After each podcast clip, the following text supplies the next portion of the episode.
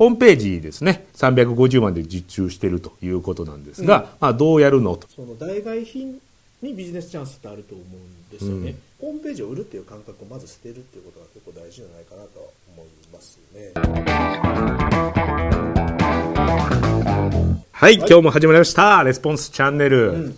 マーケティングこそ社長の仕事だということで、い。今日は司会の山田とはい中谷さんでやっていきたいと思います。はい。中谷さんといえばね、ホームページで、ホームページで。もうすびっくりするぐらいの高額で。受注されているということで有名ですけれど。最近そんなことないですよ。最近そんなことないですか、うん。あの結構スタッフがねあの動いてることが多いんで価格もこう落として。中谷さんが動くときは超高額でそうですね。この話を続ける方が得策じゃないと判断しました。すぐ認めましたね。ということで。まあ。そうですね。なるほど。はい。ということで、リサーチとかもされると。いうことですね。大好きなリサーチされてるということで、今日はその、そういったところに絡みまして、ね。ご質問をいただいてるんで、はい。これですね、もうテーマに入っていこうと思いますけど、ホームページですね、350万で受注しているということなんですが、まあ、どうやるのということで、まあ、以前中谷さんに出ていただいたときに、あの、ホームページにコンサルの要素を加えて350万で制作している方の話が気になりましたと。うんで私はもともとフリーランスのウェブデザイナーでしたが価格競争がアホらしくなってネットショップの運営に転向しました。実際実際350万のホームページを依頼される方はサイトにどのような付加価値を求めているのでしょうか、で私自身広告を受け取ってサイトを作った経験がないのでイメージが湧かないんですけれども、まあちょっとまとまってないですけど具体的に教えてもらえますかみたいなそういうご質問が来ています。まそうですね。でこちらご質問いただきました。宮さくらさんの方ですね。こちらのモバイルバッテリーとあの本どれか一冊を選んでいただいてプレゼントさせていただきます、はい。ということで中谷さん。はい、なんかね、はい。まあままた周りにもそのようなターゲット層がいないのでって書いてあるんですけどそうですね。実際これでもね350万で受けてる会社の規模感ってちっちゃいですよ。そのまあもクライアントさんがちっちゃいってこそうです。かはははは。23億ぐらいやってる会社さんとか年商ですか？うんうん。それぐらいの会社さんでも全然やってはるんでなんで、まあ、多分ね1億ぐらいでも十分これぐらいの予算つけてくるんじゃないかなと僕は個人的には思ってるんですけうど、ん。じゃあ自分でこの庭さんはこうそんな350万取れそうなクライアントさんとかいい品けどと思ってはるけど、うんもしかしたらほんまはいるんじゃないかってということですね。思いますけどね。なんでその辺は多分ねそのホームページを350万ってずっと連呼してはるんですけど、うんホームページを売るって考えると350万やっぱ高いよねって多分なると思うんですよね、はいはいはいはい、うん、なんでその代替のその案に変えてみるというかその代替品にビジネスチャンスってあると思うんですよね、例えばもうすでにお金を払っている場所と代替できるんであればそれって多分価値って変わると思うんですよね、うんうんうんうん。で今回の場合に限らずあの企業がお金払ってるのって多分ね多くは広告費の集客に関わる費用ですよね、っていうのが一つとでもう一つは採用人材の採用と人材の育成に関わる部分、うん。どこかにホームページを当て込めれば結構高く売れると思うんですよ。要は例えばその年商2億円ぐらいの会社が採用に年間500万円使ってますと、うん。まあ、例えばですけどまあ、ちょっと高いかもしれないですけどね、うんうん。500万円使ってますってやったらそのうちの100万円を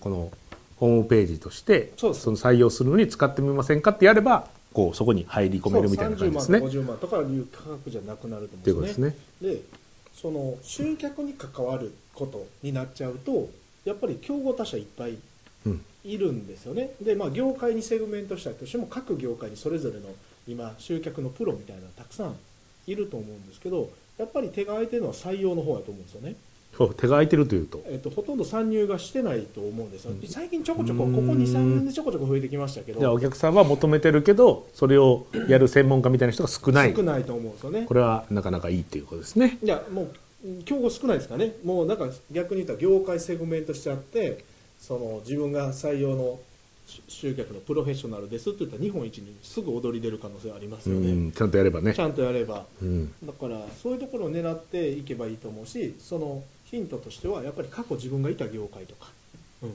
分かんないじゃないですか。僕らはい例えば、その経験値がある業界ってことですね。人材派遣業界のことなんか分からないし、その自分がいた例えば看護師さんを集めたいやけど自分が看護師の経験あるんやったらその看護師業界の集客その採用を専門にするとかね。なんかそういうことを例えばスーパーで働いてたスーパーの集客採用の専門にするとかってなってくると、うん。僕らもうちょっと一から調べなあかんのでそこのマーケット手つけないじゃないですか。うんでも大手ももちろんそんな参入してくるわけないんですね、そんなちっちゃいマーケットに対して、まあ、そもそも無理ですよね、そういうちっちゃいマーケットを取ってくるっていううのは。ん。なんで、利利益出ないですよね。大きい会社から大きい会社は利益出ない、うん。でも僕らからするとすると1億、2億年商で作れたら、まずスタートアップとしては OK じゃないですか、十分ですね。十分、それが数千万であっても OK じゃないですか。そうですね。特にホームページとかコンサルとかやったらね、うん。粗利率高いですから。だからそこをまず狙っていくっていう考え方すればいいんじゃないかなと思うんですよね、うん。だから代替えしてあげるっていう。なんで例えば採用なんかむちゃ簡単でずっと採用を出してる会社って有料企業じゃないですか。そうですね。どっちかですね、有料企業か超ブラック会社か。人が抜けて抜けて困ってるか あの成長しててずっとこそう。来てくださいってなって給るか。料やたら高くて営業職だけ募集してるみたいな結構ブラック職が強いと思うんで、まあ、そういう会社に電話するんじゃなくてあの結構出てるけど頻繁に出てるけどまだ集まってないのかなとかそれぐらいボリュームある会社が屋さんやったらアプローチしてみて、うん。その実際にだってそういう有料企業の幹部候補生例えば350万の出資、ね、投資で1人でも獲得できたらめちゃくちゃ良くないですか、多分そのねこの相場をしてる人からしたらうん、なかなか安いなとなかなかります安いと思いますよ。なかなか安いなってなりますよね、そうだから一人一回そういうのも調べたらええと思うんですよ。僕らもその人材を派遣会社とかその新人材紹介会社の金額とか調べたらやっぱり1000万の給料を渡すようなこ幹部候補生のまず3分の1ぐらいを手数料で取っていくんですよね。うん。そしたら300万とか400万という金額になるじゃないですか。もうその時点でこの金額ペイするんですよね、うん。だからそういうところに入り込んで例えばそういう人を23人獲得できるようなパネルを作っちゃえば向こうからしたらコストダウンでいい人材を獲得できるわけだから、なんかそういうのも調べて提案してあげると結構うまくいくんじゃないかなと思うんですよね。そういうことですね。なのでまあ高額商品売るときにはね よくあるまあ大体このやり方ちゃうかってさっきねこのこう中根とか代替代替するということですけどホームページとして売るんじゃないってことですよね。要するにそのなんていうか集客やったら集客のための何かとして売ってそうなってくると広告費とかとうん。こうなんですかね比較対象がそうなるんで、うん。もうねすごくこうポーンと価格が上がるし今やったら採用とかやったらものすごいねあの広告費とか採用コストっていうのはめちゃめちゃ高いんでそこに入っていくと集客のホームページよりも高く取りやすい状況にあることが多いということですよね。でその背景情報としたらほとんどの人がそのじゃあ媒体載せますと。そしたらそこの記事書くライターみたいな、あのライターっていうのもセールスライターみたいな人じゃなくて、うん。ほんまに記事を載せるためのライターさんが来て、うん。その横並びの記事をまあ書いて、大体一緒のことをね。一緒のこと書いて載せるじゃないですか、ね条件面だけちゃんと書く。みたいな例えばですけど。そんなしょうもないんですよねはっきり言ってしまえば、うん。内容が。うん。なんでそこを差別化していくうライティングをしてあげてそれに足らない部分のホームページを補填してあげる。長期的に補填してあげるっていうことをやってあげれば、でそれで半年間のコンサルもつけてその反応を見ながら文面を変えてあげるっていうサービスしてあげれば、向こうからしたら逆にね。作りっぱなしで終わらないんで、うん。安いなってなると思うんですよね。そうそう。だから別にそのホームページを売るっていう感覚をまず捨てるっていうことが結構大事じゃないかなとは思いますね。そういうことですね。うん、まあ、なんか僕も前なんかこれ流してるかな。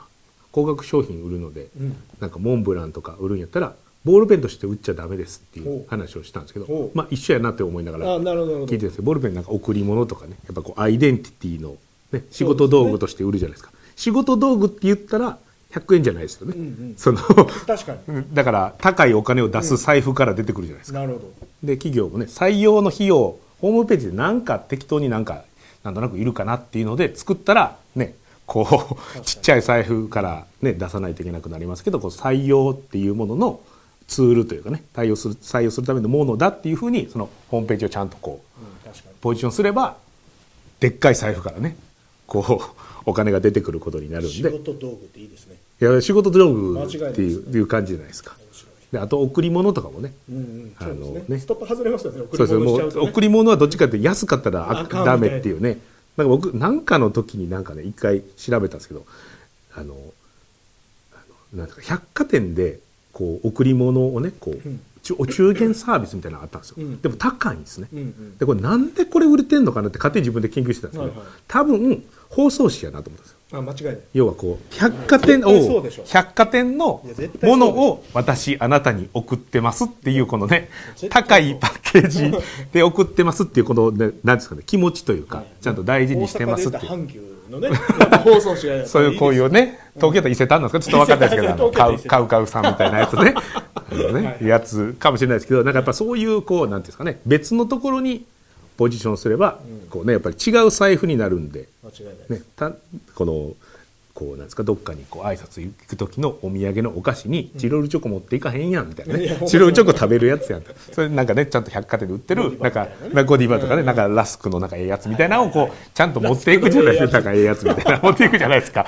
ねだからそういう違うこうなんですかね。その相手のねね。違う財布の中からね、っていう,、ふうにするとね。やっぱりいいっていうことですね、うん。でそのためにこうホームページをこうなんですかね。先ほど中根さん言ったようなコンサルつけてそうですねなんかそのその目的に合ったようにちゃんとやるみたいなとこですかね。でこれ間違ってはいけないのはちっちゃい企業に入るときに利益削減みたいなあの経費削減みたいな打ち出しするとちょっとミスるんで、はいはいはいはいはい。あのちっちゃい会社なんか経経費削減するとかあんまないんで、なるほど。うん、代代替えって言って削減しますみたいなの持ってくると結構しんどい可能性はありますよね。なるほど。そどっちかというとこううまくいってないものをうまく活かしますっていうような、はい。こうアプローチでいった方がいいですね。はい。採用コスト例えば今のやつやったら高いですよね。うちでやってもらったらあのそれが半分になりますみたいなこと言ったら安く、そう安くやってってなりますからね。そうじゃなくてこう専門知識生かしてやっていくということですね。うん。はい。ということですね。ね。はい。でもしかすると丹羽さんはこうデザインをやっておられたっていうところだと思うので、もしデザインが得意なんやったらね、それが生きるようなこうのはどういうふうなターゲットでここやるとすごいいいのかみたいなのを考えてもらうともしかしたらいいかもしれないですね。そうですね、まあ、自分の業界にいるとこ狙うっていうのが一番いいのとそうですね。ウェブデザイナーさんやったからそういうねアパレルとかね。なんかねやっぱその画像とかがねねすごい聞くところがもしかしたらいいかもしれないですしあとはやっぱり丹羽さんの今までの経験上ねいろいろこうあの棚卸してもらうのが一番ね。でその中でどうやっていくのがいいかなみたいなところで考えていただく。価格競争がアホらしくなってネットショップ運営に転向しましたって書いてあるんですけど、はい。ネットショップ運営でもまた価格競争になってるからね。そうですね。だからこういう なんて言ったらですねあのみんなが行きそうなとこ行っちゃうとやっぱりそこもみんな来ちゃうんでね。そうなんです価格競争になっちゃうんで、どっかのタイミングでやっぱりこう自分のオリジナルというか強みのところに移行してもらうとそこからちょっとね抜け出しがちになるんで抜け出しがちになるっていう 言葉わけわかんないですけど。はい。そうそうでも抜け出せますよ本当に。そうですね、うん。うん。はい、っていうところになると思うのでご参考にしていただければというところ一ですね、回試してみてください。売れなくてもね、い、いと思うんですよね、はい。一回ちょっと言ってみるって。ああなるほど。350面であの半年間フォローしますけどもって言ってね一応クーポンを出してみるっていうのはいいですよね。一回試してみると。一回試してみる。だって売れなくてもともとやから。別にそのね その気にしないと。断られても別にその心傷つくとかそんなんはあそうそうそうもう置いといていただいて。あのそう好きって言ってみただけやけど。まあまあまあまあハードルがどっちかというと上がりまし た。ね好きっていう方があのハードル高くないですか。それ振られるのはまあまあダメージ食う人多いと思いますけど。中谷さんは結構そこはいける。好きってパッて言って。好きってやっぱ気軽に言えるタイプということで。なるほどそのメンタルをやっぱりね身につけていただくのが一番いいかもしれないということで。はい。じゃあちょっとまとめを軽くしていただいてもいいですか、はい。えーとまずはそのホームページを売るっていう考え方じゃなくて代替品として、えー、と別の領域で、えー販売していくと、まあ、財布を別の財布から取っていくっていう、うん。山さんがおっしゃってくれたみたいな形にすると。でそれは、えー集客に関わる広告に関わることか、えー採用に関わること、まあ、採用の育成に関わることとかね。そういうところお金がたくさん使っておられるところに、えーフォーカスするっていうところがまずこの2点目ですよね。うん。今おすすめのやり方みたいな感じですね。あそうのですね。2つは。はい。でその作りっぱなしにしないっていうのはねすごいいいことだと思うんで作りっぱなしでどっか行ってもらったっていうフラストレーションをねあのクライアントさんを感じてる人多いから継続的にサポートしてあげる体制を作ってあげるとすごく誠実な会社だなっていうのは思ってもらえると思うんでこの辺ちょっと試してみてほしいなと。っていうのがで最後に、えー、と経費削減っていうところにアプローチするんじゃなくてやっぱりそのうまく活かせれるように持っていくところにアプローチした方がいいかなという感じはしました。ということですね。はい。はい、ということで今のご参考にしていただいて、はい。ぜひ実践していただければとはいいうふうに思います、ではねあの中谷さんはねもうホームページをもうめちゃくちゃ高い値段でかけるのがプロといや違う違う違う違う。違うであとはまあ悪いじゃないですか。いろんな女の子に好きっていうのも全然いけるえいけます。そそれ認めるんですねと いうことで。そんな中谷さんいいよっていうことはいいねしていただいてチャンネル登録いただければということで。そんな中谷さんご事実じゃないですからね。事実じゃない。一応乗っかってるだけであそうです事実ではないです。あほんまですか、はい。一日に10人言ってみたとかはないんですか。いやまあ過去ありますよ。この話また長引きそうでまた次回ということで、はい、ではありがとうございました